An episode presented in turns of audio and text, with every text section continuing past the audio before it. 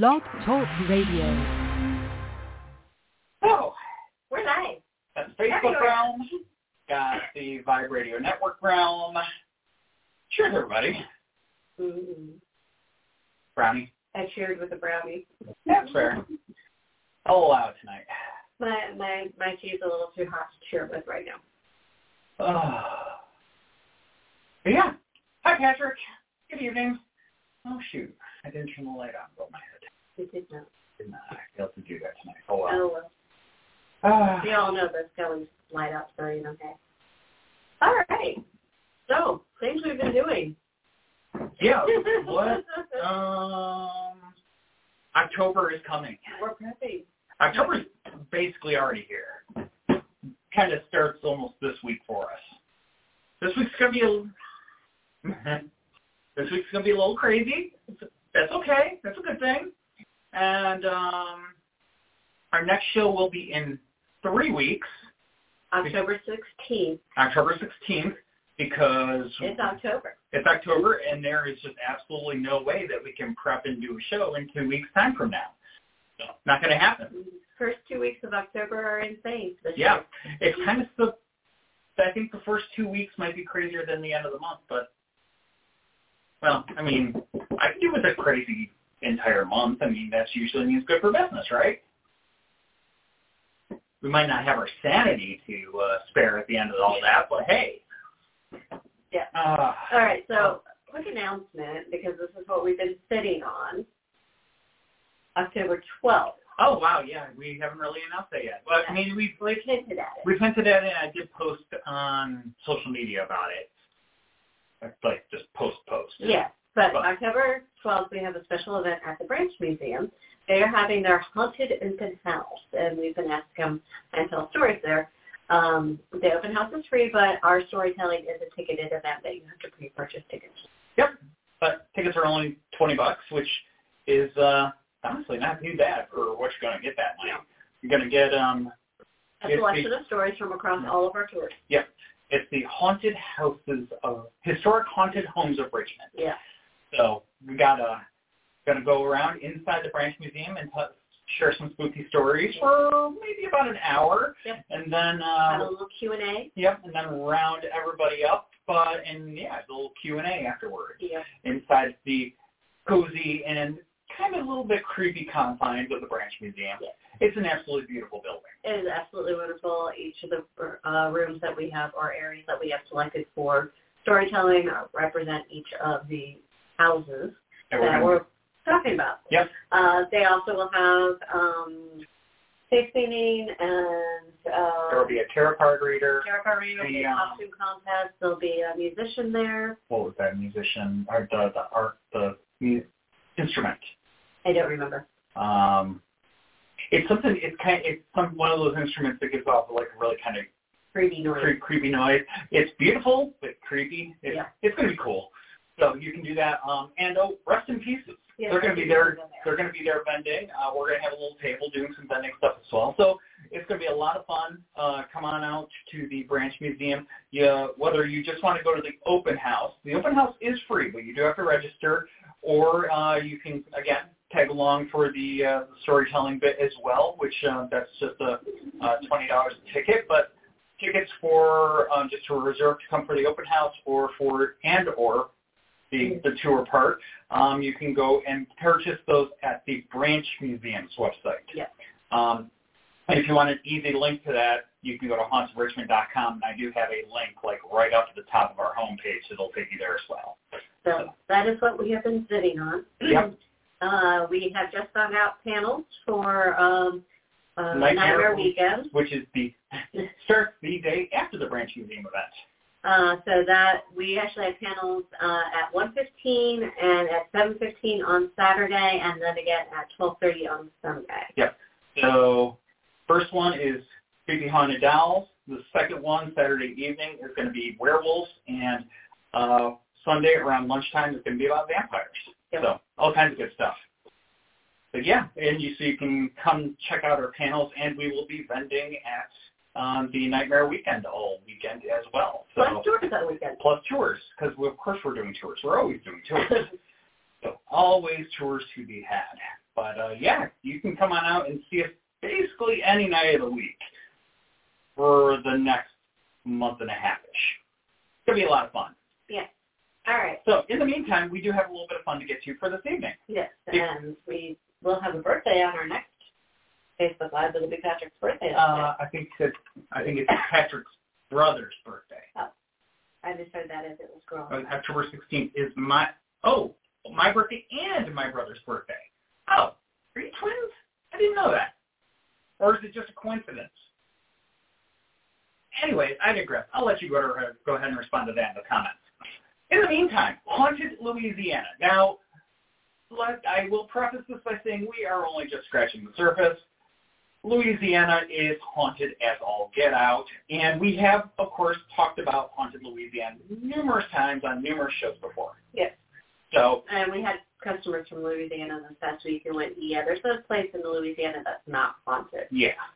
So that just confirmed it. So, but we're going to go ahead and do our little road trip across Louisiana. And uh, tonight, uh, let's just go ahead and give a little preface here. So, the, this uh, this state on the Gulf Coast certainly has a personality all its own. Now, when one imagines Louisiana, you get kind of conjure images of like the French Quarter and the Bayou, and uh, likely some of the are some of the first things that come to mind for you. And then uh, Really big snakes and alligators.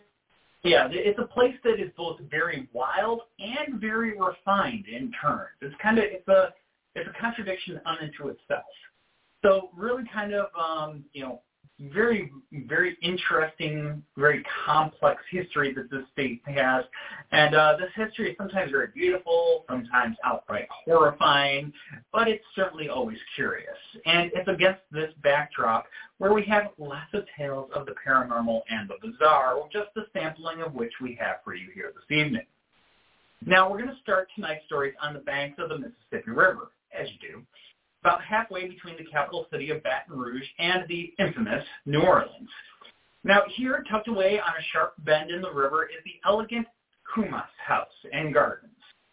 With its history that dates back centuries, the land that now makes up the Houmas House Plantation and Gardens was first inhabited by the Houmas Indians, as they took advantage of the fertile lands to grow a variety of crops and to hunt the abundant wildlife. By the early 1700s, this prime tract of land had attracted the attention of European settlers, and by the mid-1700s, they had pretty much appropriated that land from the native people. By the early 1800s, the fertile lands had been cultivated into a sugar uh, plantation. In the aftermath of the Louisiana Purchase in 1803, the Houmas, as it came to be called, uh, was purchased by Daniel Clark, who built a sugar mill on the river and kicked off the era of the sugar barons. The Houmas would change hands several times in the decades ahead, and by the time of the Civil War, it was one of the largest estates of its kind with about 12,000 acres and four sugar mills, grimly worked off the backs of about 750 enslaved people. At its heart was the impressive two-and-a-half-story Greek Revival mansion that was built in 1840 and that still stands today. In the aftermath of the Civil War, it became near impossible to manage the vast holding, and the land was gradually subdivided and sold off. The beautiful home would slip into disrepair, suffering through the Mississippi River flood of 1927 and continuing to deteriorate through the Great Depression. A new owner, Dr. George, Crozat? Owner. Owner? Owner? Owner. There Um, you go. I haven't even had a sip of this yet. I know. Yeah. Which is why I'm like, what? A new owner, Dr. George Crozat, purchased the estate in 1940 and proceeded to restore the home and gardens. It would prove to be an ongoing effort, and the current owner, Kevin Kelly, who purchased the estate in 2003, continues to maintain the home and gardens to this day. Though he has opened the Houmas to guests and events, it does remain his private residence in the modern day. All right, so here comes the fun, fun, creepy story.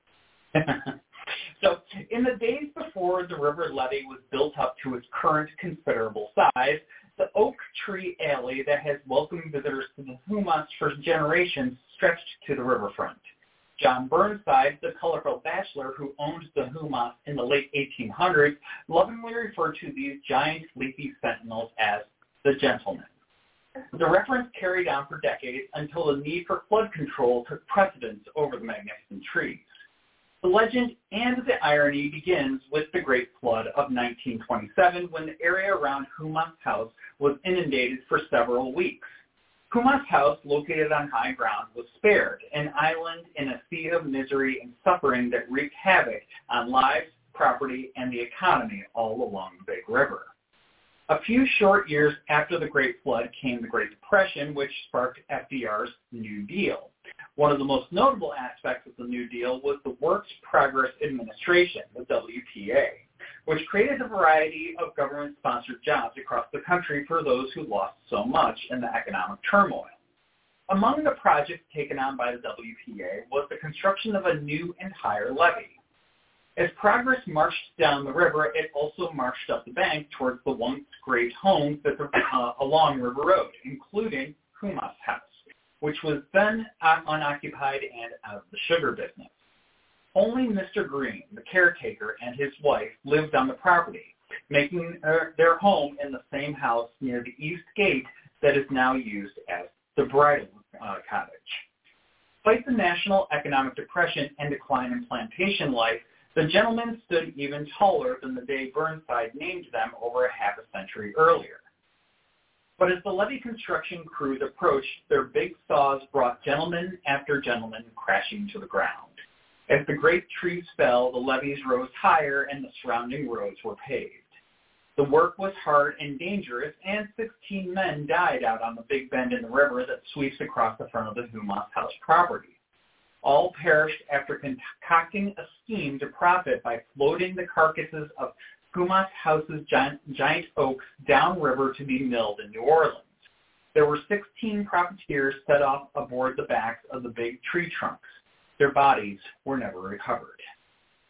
It was less than a week after the work crew felled the last of the, the gentlemen that Mrs. Green returned from a trip to the outhouse, wrought with fear and animated by wild-eyed hysterics as she shook her dazed husband from their bed.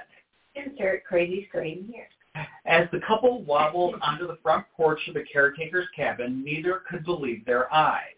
Literally overnight, the eight remaining gentlemen, which had maintained their stately symmetry through hurricanes, droughts, floods, and seasons of subtropical pestilence, had reshaped themselves into grotesque sculptures of grief and agony, heads bowed and limbs drooped like mourners at a funeral.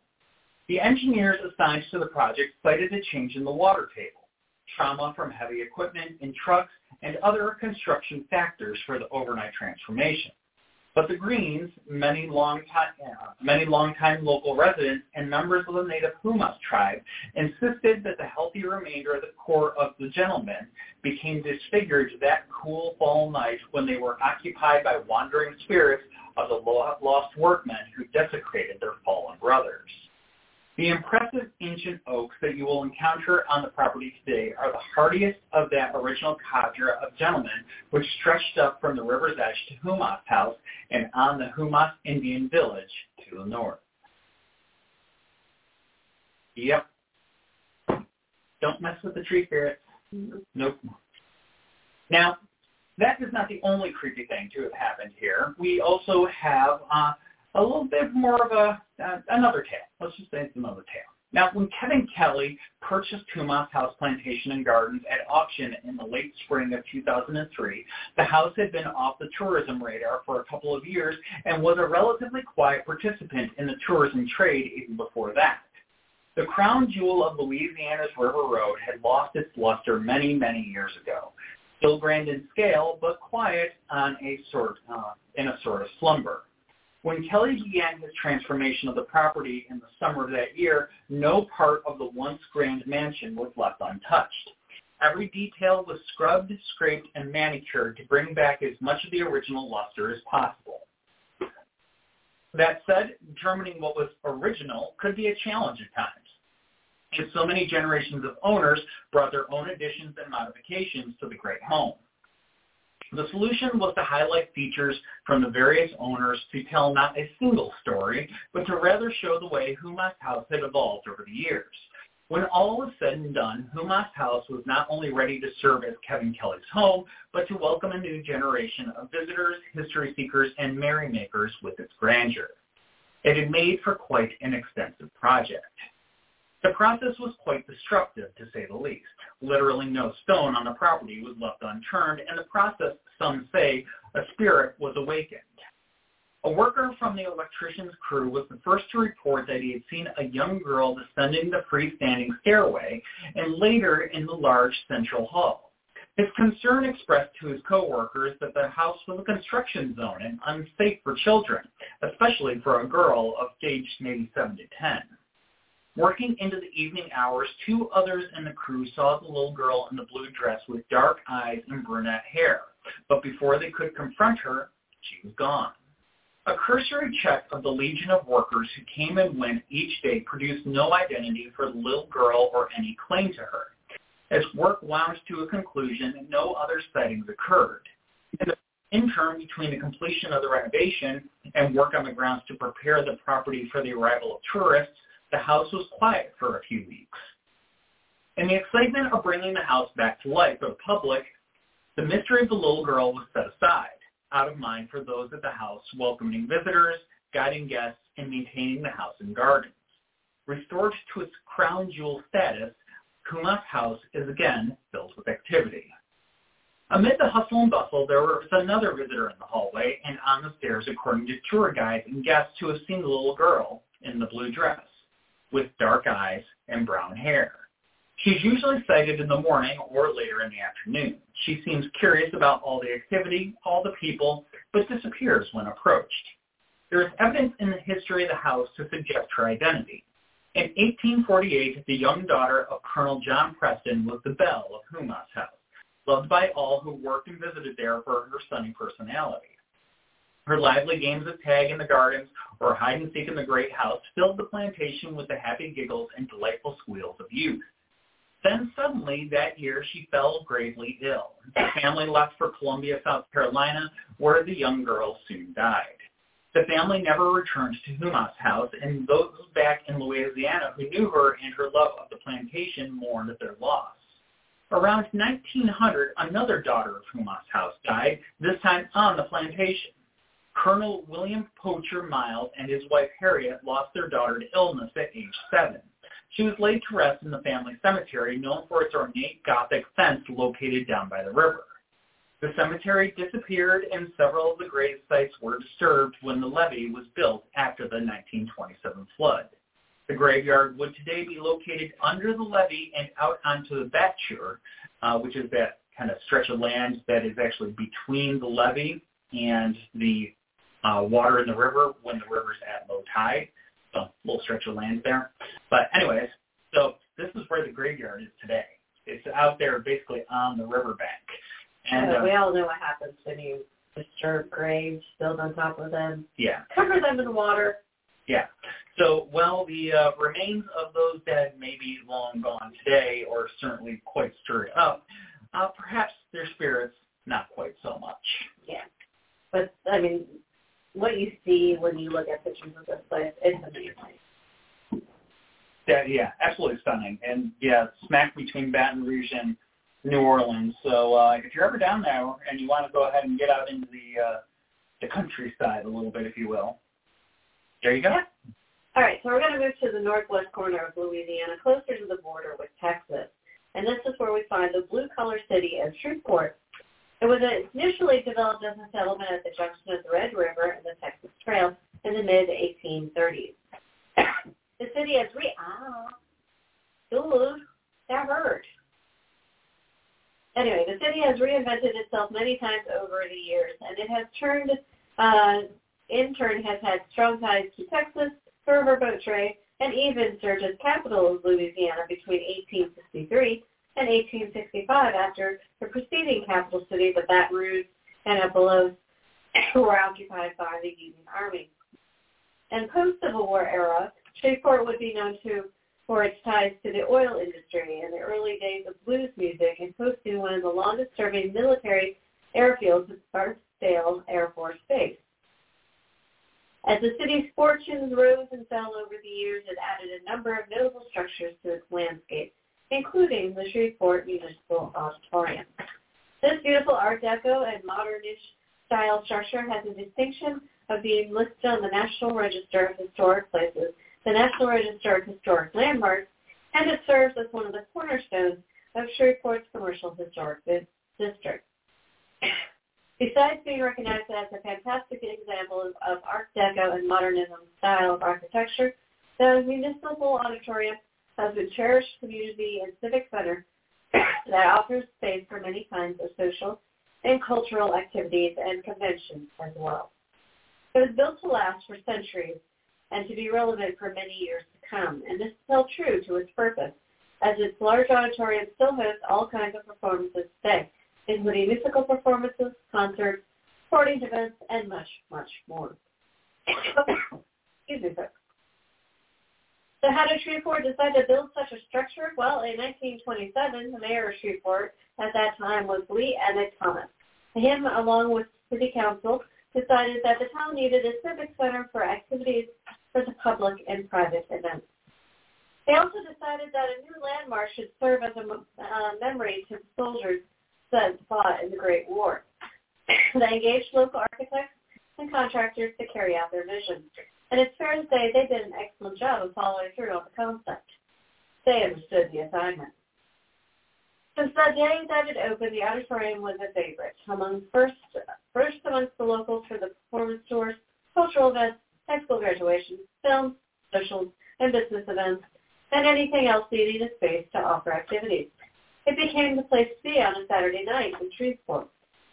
The Shreveport Municipal Auditorium was a colorblind when it came to giving artists an opportunity to perform here.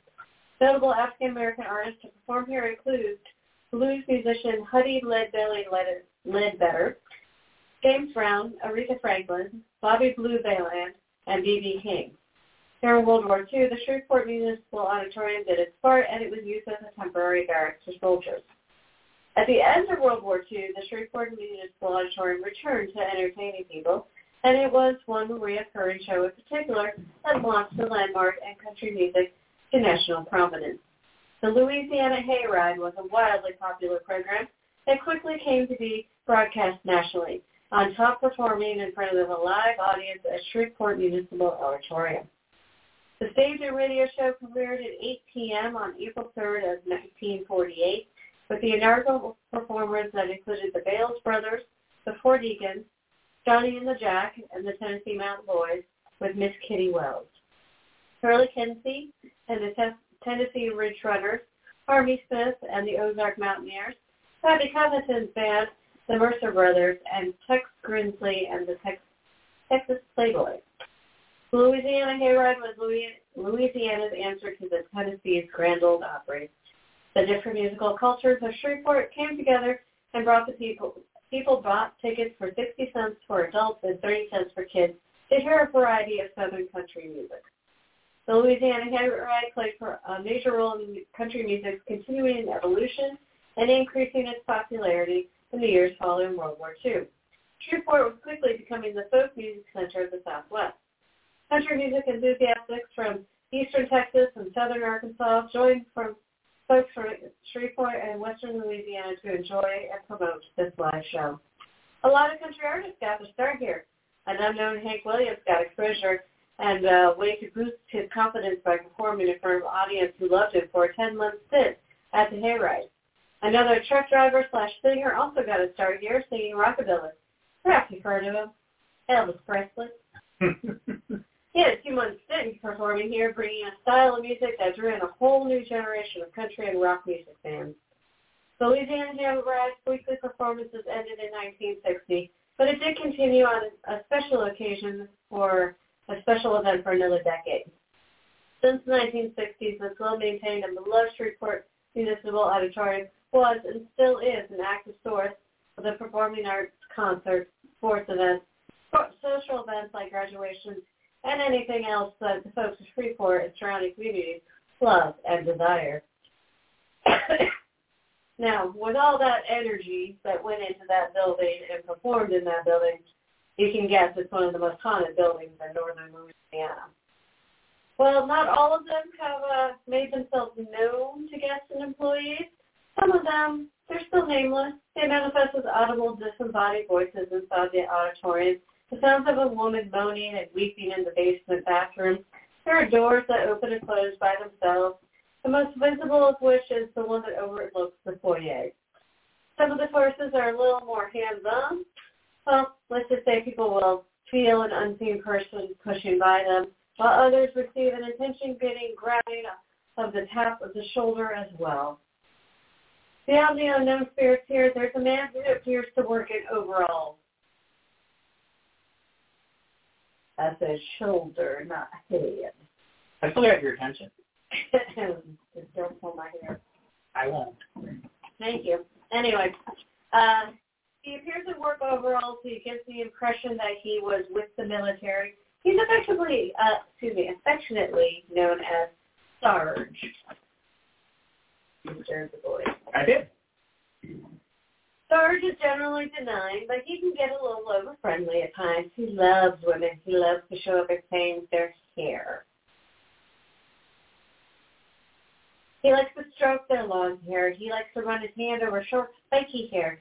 He also likes to take advantage of his spirited status by uh, taking in the private performances of watching show rehearsals from the audience. It's likely that Sarge was one of the men that was housed here during World War II, although it's up to debate why he may have returned to the site to linger on for generations since. Then there's a little girl in the blue dress. We seem to have little girls in the blue dresses Yeah. tonight. It must be a Louisiana thing. Maybe. Anyway, uh, she is cute as a button, and she certainly has given her given quite a few people a bit of a scare. She tends to hang out in the auditorium. She will try to play peekaboo with anybody who catches, catches a glimpse of her. Employees are particularly prone to falling into her game, as they will often mistake her for a trespasser when they're not supposed to be any guests in the building. Of course, when they round the corner or search down a row of chairs looking for the child who doesn't belong, they don't find anything, and then have the unsettling realization that a ghost is toying with them. Now, we also have a very familiar spirit, one whose name you certainly know, and one who we've talked about just a few months ago in our Haunted Tennessee episode. The legendary Hank Williams has been reported to return to Shreveport Municipal Auditorium, where he first gained the confidence to share his talents in front of a live audience. He has been seen by employees and guests alike, and has made himself known at the Ryman Auditorium in downtown Nashville. Some people like to think the king himself is lingering on in the auditorium, but tour guide Teresa Michaels believes that's just wishful thinking, folks. While some will say Elvis has not left the building, there's no evidence to suggest he actually still hangs out in the building. So while you have a good chance to encounter a different spirit at Shreveport Municipal Auditorium, you might want to look for Elvis elsewhere. Area 51, maybe. Just saying. You can find lots of them all over Vegas. I mean, Men in Black. Elvis just went home. That was just a, that was a great line. is. He just went home. All right. So I know I did this to myself. So for our next stop, we're going to move south along the border with Texas until we hit the city of Lake Charles, just a short distance before reaching the Gulf Coast. Here lies the Calcasieu Courthouse. To any tourist passing by, it's just a regular court building. But when the history of this noteworthy monument is applied, you will understand the particularity of it. Toni Jo Henry was born Annie Beatrice McQuiston. McQuiston. McQuiston. We have some fun names this time. I see why she decided to change her name. Yeah. Uh, anyway, We're just going to call her Terry Jo. That's what she changed it to. Toni Jo. Toni Jo. Toni Jo. But anyway, she was born on January 3rd of 1915. Even in her early life, Toni Jo was no stranger to tragedy, as her mother passed away from tuberculosis when she was just a child. As a teenager, Toni Jo worked in a factory to help support her family. However, when her foreman discovered that her mother passed from tuberculosis, he terminated her for fear of having an employee that could expose other workers to the illness. When Toni Jo delivered the news to her father, he became abusive and beat her. Eager to escape her father's abuse, Toni Jo left home and became dependent on herself to make a living, resorting to any possible method of making money, including selling her body. With her new profession came a new identity, and Annie Beatrice McQuiston took on the name Toni Jo Hood. After a brief period working on the streets in Louisiana, Toni Jo picked up employment at a local brothel where she gained a few regular patrons. Among these patrons was a man named Claude Henry, described as a down-on-his-luck prize fighter who went by the name Cowboy. The two fell in love and wed on November 25th of 1939. Shortly after the couple enjoyed a honeymoon in California, Cowboy's outlaw past caught up with him. He was arrested for the murder of a San Antonio police officer, Arthur Sinclair, in January of 1940. Uh, and he was quickly found guilty and sentenced to 50 years in a high Texas, high security Texas prison. Toni Jo then began to contemplate plans to break out her husband out of the Huntsville prison. Sorry, excuse me. She recruited an accomplice, an ex-con and Army deserter named Harold Archie Burks, who claimed to know the layout of the penitentiary. The pair devised a plan to rob a bank in hopes of securing money to aid in breaking Claude Henry out of jail. Two teenagers were persuaded to break into a gun store and steal guns and ammunition for them to use. Joseph P. Calloway was delivering a Ford coupe to a friend when he happened upon Toni Jo and Archie Burks, who were hitchhiking. Unaware of their plan, he offered to give the two a ride. As they drove past Jennings, Louisiana, Toni Jo and Archie robbed Calloway at gunpoint. They proceeded to lock him in the trunk of his car and drive down a country road. The duo planned to use the Ford as a getaway vehicle. However, they soon decided to pull the car over on a country track. Calloway was ordered out of the car. He was then ushered into a field and told to strip as Henry wanted a change of clothes for her husband when they broke him out of prison. Calloway was then shot once in the head with a 32 caliber revolver and died at the scene. When they reached Camden, Arkansas, Archie became concerned about how far Toni Jo would go to break her husband out of prison and left her taking the car. Toni Jo returned to Shreve by bus where she sought refuge with her aunt, Irma, and told her she had murdered a man near Lake Charles, Louisiana. The aunt contacted her brother, who was a Louisiana state trooper, and Toni Jo was arrested. She was later interviewed by a Shreveport police officer during which she confessed to the murder and disclosed the location of the body. Her first trial was held from March 27th to the 29th in 1940 at Calcasieu Courthouse. Because of Toni Jo's good looks, the possibility of the death penalty, and the severity of the charges, trial gained much press coverage. She claims that Burks was the one who fired the fatal shot, but after deliberating for six hours, the jury convicted her and sentenced her to death by hanging. Burks, too, was later convicted and sentenced to death. Toni Jo appealed and was granted a new trial on the grounds that publicity surrounding the trial prejudiced the outcome. The second trial took place in February of 1941. Unlike in the first trial, Burks took the stand and testified against Toni Jo. After an hour of deliberation, she was again convicted and sentenced to death. She again appealed and was again granted a new trial. The third trial was held in January of 1942. Toni Jo was again convicted and sentenced to death. She appealed, but this time her appeal was denied. An appeal to the governor, Sam H. Jones, for clemency also failed.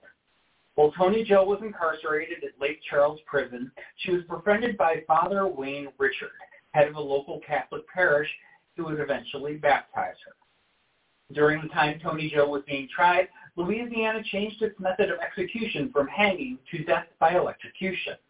The sentence being carried out on November 28, 1942, in the basement of Calcasieu Parish Courthouse.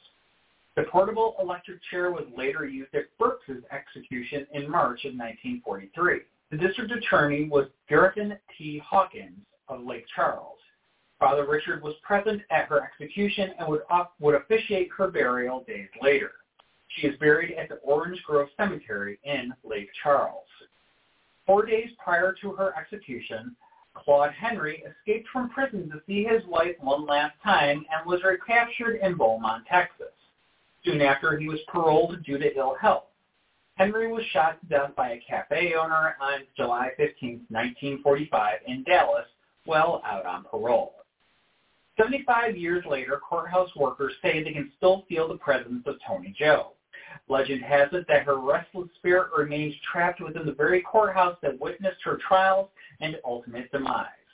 Over the years, many courthouse workers reported eerie occurrences, including the sensation of being watched, unexplained cold spots, and strange noises echoing through the halls.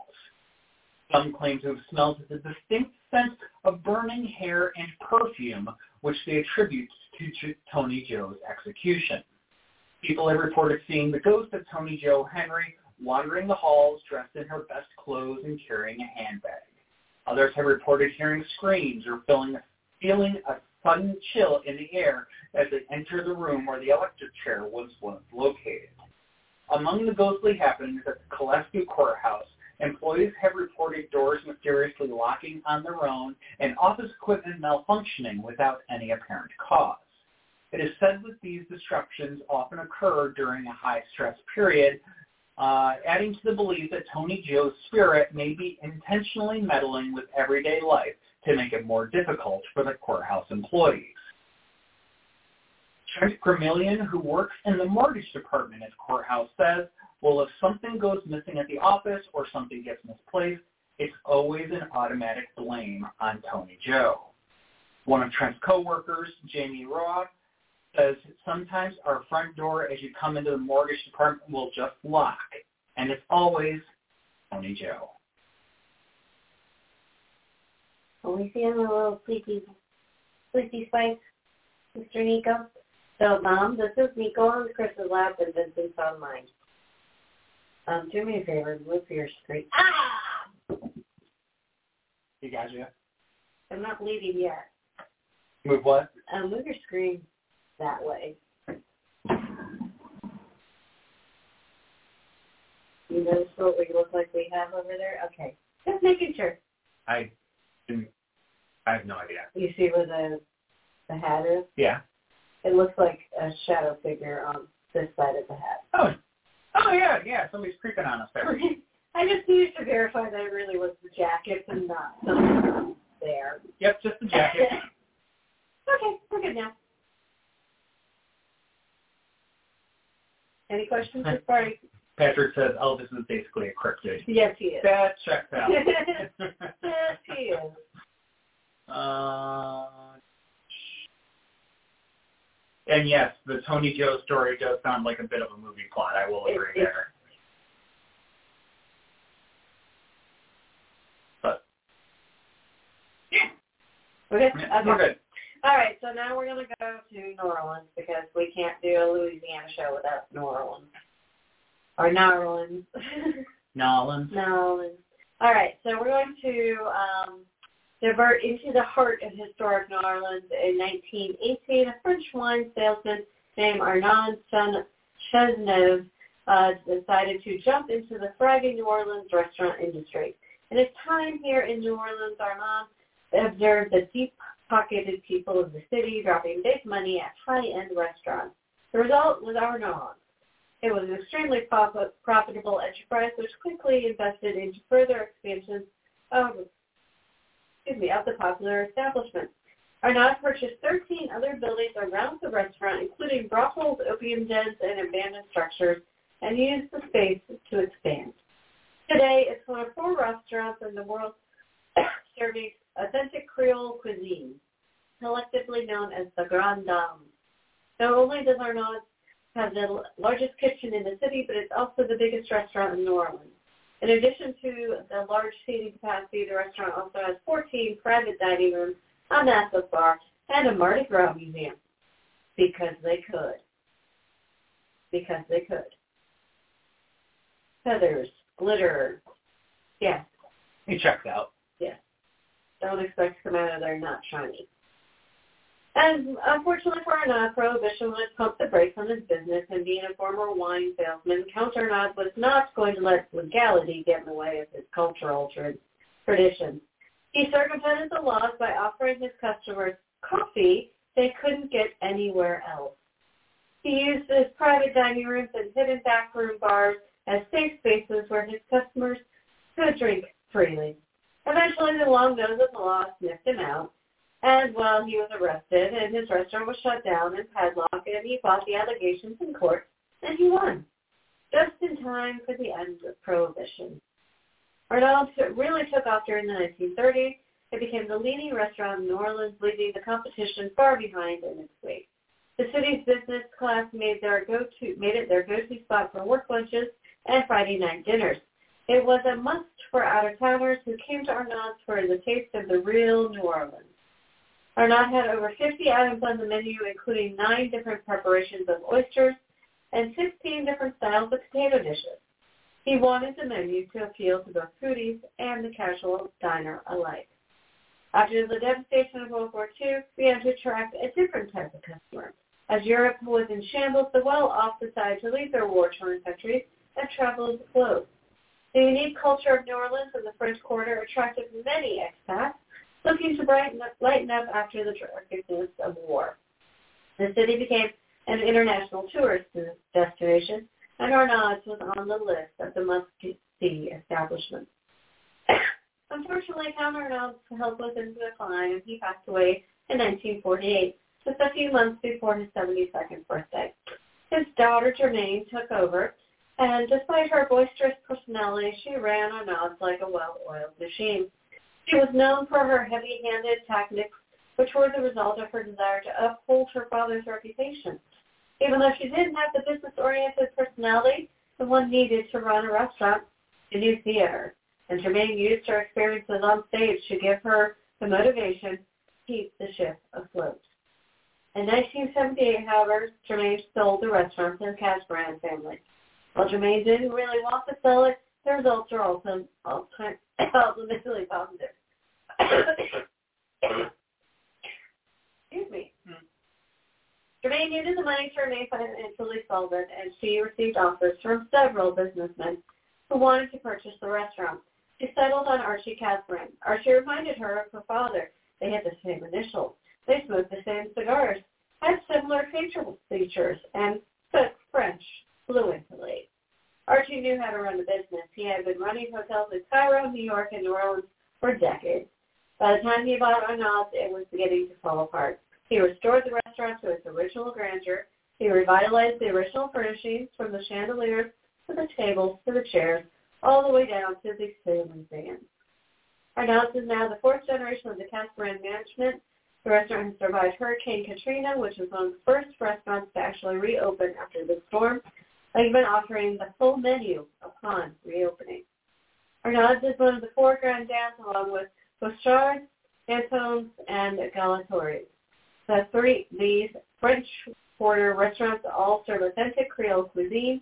Many say there are no other restaurants in the world that can match the cuisine that is found in the Grand Dame. Now, there is one thing that Arnaud's has to offer that uh, could be considered quite unique and even amongst its closest peers. Behind some of the best cuisine in town are some of the spookiest ghosts that New Orleans has to offer. Of course, the Count himself is there. He's been spotted wearing his favorite tuxedo while patiently observing the restaurant's operations. He prefers to stand in the far left corner of the main dining room, appearing to many just to be another member of the staff. But despite the fact that he died in 1948, he still runs the restaurant from the afterlife he doesn't like something, he's going to make sure it gets fixed. He's been known to rearrange the silverware and furniture to suit his liking. While the Casbarians are the rightful alive owners, it seems Arnaud is still trying to run the show. His daughter, Germaine, is also lingering in the restaurant, but she keeps an eye on the Mardi Gras Museum that houses some of her favorite dresses. He has some staff who will actually claim to see her has a misty apparition floating around the museum. She's also been spotted coming out of the ladies' room, only to walk through another wall as if it wasn't there. In line with her lively personality, she tends to be the spirit who is most likely to startle the guests. Aside from the spirits of the restaurant's first family, Arnaud seems to have a few others lingering about as well. On one New Year's Day, the restaurant's no-nonsense CPA was conducting the restaurant's annual year-end inventory in the Rich Hilaire bar. this is one of the oldest structures dating back to the late 1700s. Alone, he was counting bottles on the bar, and he reported a dramatic drop in temperature that emanated from the end of the bar near the street entrance. With the hair on the back of his neck bristling, he immediately exited. The chilly atmosphere in the bar can probably be attributed to a disappointed opium den regulars who checked on, excuse me, checked in one day only to find out that they had been displaced by the count's purchase of that building. Needless to say, those regulars were less than pleased about the loss of their favorite haunt. So if you want your Cajun food with a side of spirits, this is where we're going. I want to go to Arnott. I do too. Yeah. So. Yes, I am bleeding. Yes, just a little bit. Just a wee nick. Uh, I know we just had dinner before we went online. Well, I was just thinking it off of F2, uh, F2 Mm. I could really go for that Yankees right now. Oh, big Okay, so we need to go to Louisiana. Mm. Okay. Uh, speaking of, we'll need a place to stay, of course. Yes, because So- we can't go to any of these places But I actually have a place to sleep that's haunted. Yeah, yeah. So we We got got some, you. we got you. We got options. We got you. So once you've polished off your fine Cajun dining, you might be ready to call it a night, or not. It is New Orleans, but Eventually, Eventually, but yeah. For that, we have a couple of options, and the first is right around the corner as we roll into the Dauphine Orleans Hotel. While the hotel itself opened on August 15th of 1969, the site of the Dauphine Orleans has a history that can be traced back to 1775, and traces of this long history can be found throughout the hotel today. One of the most notorious businesses to reside on the property was May Bailey's Place, a famed bordello that opened in 1857. May Bailey's Place was the city's first licensed brothel as well as its most popular and prosperous. May Bailey's original operating license can still be seen on the hotel bar appro- appropriately, appropriately named May Bailey's Place. They named the hotel bar after it. Makes sense. It checks out. Why not? And. And there is a red light that burns above the bar as an homage to this chapter of the Dauphine Orleans past. On a less sultry note, before the brothel days, this is the site where the artist John James Audubon painted his famous Birds of America series from 1821 to 1822. The Dauphine Orleans is not the first hotel to stand at this site. Another structure now known as the Herman House was once the site of Samuel Herman's Manor, which opened in 1834. The structure was built using brick, sand, and cypress, and was by all accounts well appointed. Unfortunately for Samuel Herman, it ended up losing he ended up losing his fortune and home in the English cotton market crash of 1837. The structure remains today as a part of the Dauphine Orleans, but for a number of years between the two hoteliers, it is said that this house was also the site of a rough and tumble brothel, the White Elephant. Here, the women were ruthless and notoriously feared. Stay in one of the 16 Herman guest house rooms as a part of the Dauphine Orleans Hotel. Much of the hotel has managed to survive horrible fires, war, and storms. The hotel has changed hands multiple times and has hosted countless guests in all of its years. Some of the individuals who have lived, worked, or visited the site over the years appear to still be living at the hotel. We use that term loosely. And yeah. Although there weren't any Civil War battles fought in New Orleans, Confederate soldiers often found themselves seeking reprieve at the city's many bordellos, like May Bailey's. So it's not surprising that some of these boys would still be hanging around. There is one soldier in particular that is seen wandering the courtyard. To many, he is known as the Worried General, but paranormal investigators who have had the opportunity to check out the site think that his name is just simply Eldridge. It's not too surprising that the Confederate soldier isn't the only one lingering around in the vicinity of May Bailey's. According to the hotel manager, this is the most active section of the Dauphine Orleans Hotel. Bartenders have seen bottles and bar stools moving around on their own, and they have even encountered one of the working girls from the brothel days. People describe her as the whimsical woman as she dances and sways through the bar. Of all the spirits that linger on around May Bailey, there is one that is more tragic than most. Millie Bailey was the little sister of May and hated living the brothel life. She finally met and fell in love with a soldier in 1861. He proposed and Millie was going to lead the life of her dreams. She lovingly set to work sewing her wedding dress, caressing and admiring her work as she neared its completion. Tragically, her fiance was shot dead in a gambling brawl, and Millie never had the chance to wear the dress to the altar. That's not to say that she never wore it, though. Millie did often wear the dress around her sister's brothel. Guests have reported seeing Millie in her lace wedding dress standing near her sister's former establishment. So if you're looking for a spooky place to stay in New Orleans, the Fawn Orleans is one of the options at your disposal, but it is far from the only one.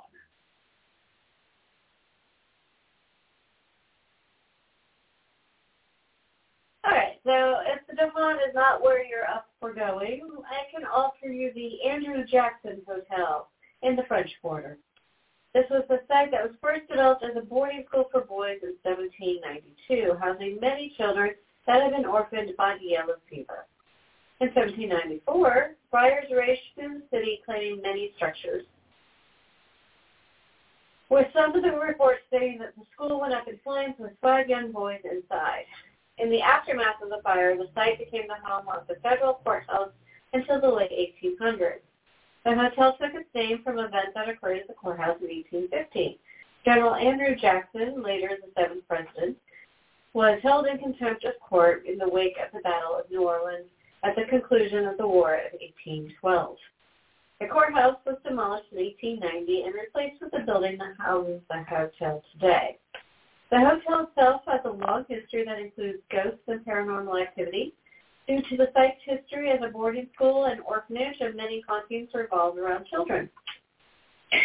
There are guests at the hotel who claim they have seen the ghosts of children wandering the halls, while others have heard them playing inside the hotel and inside the hotel's courtyard when there are not any children around.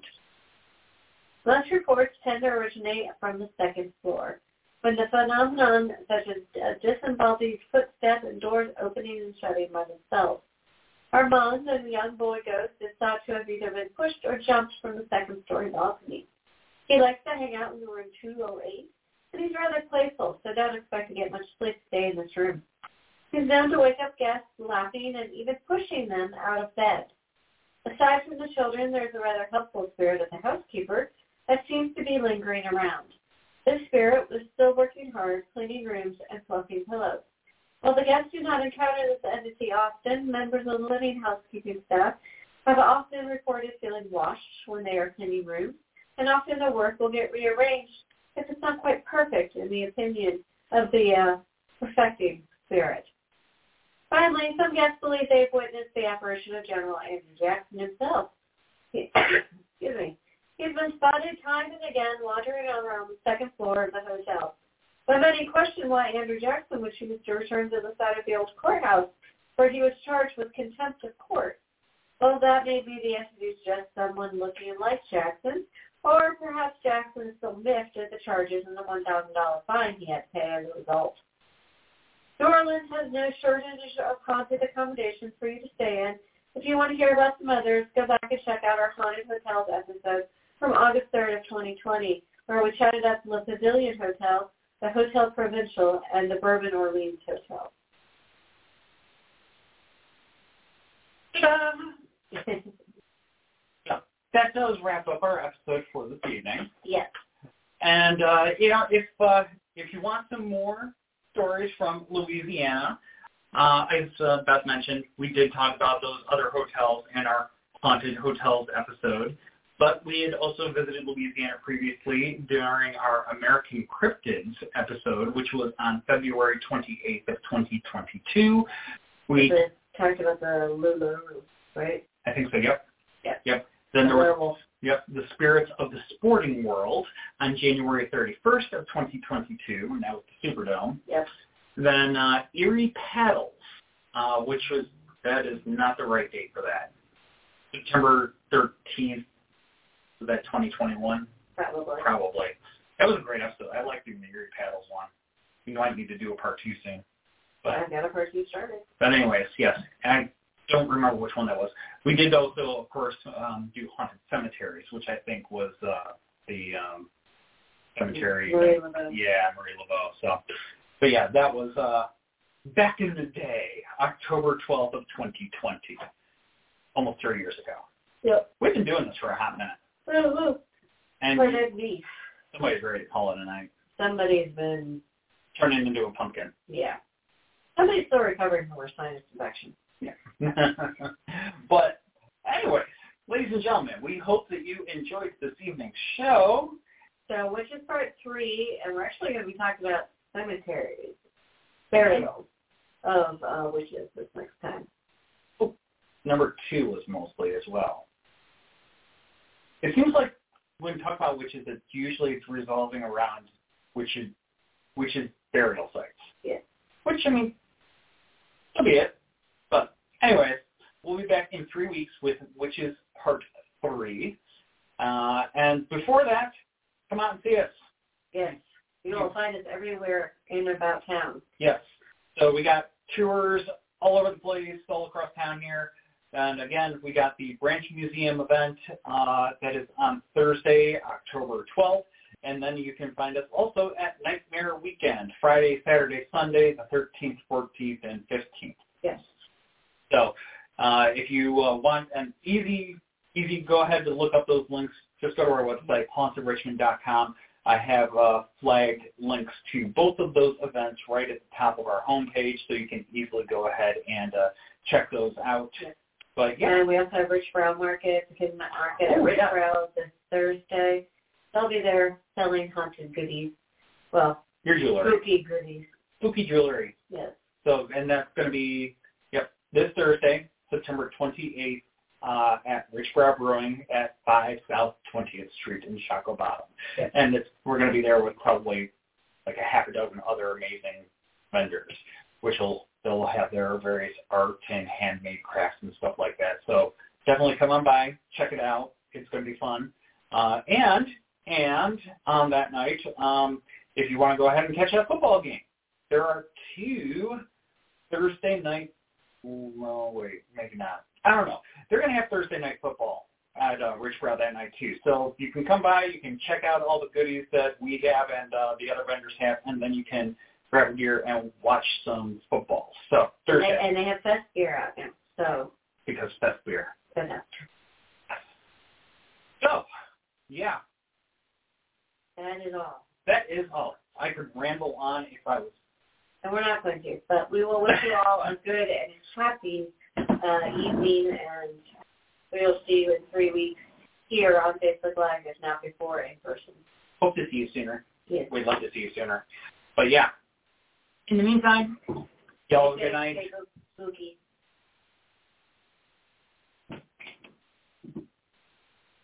Bye, y'all.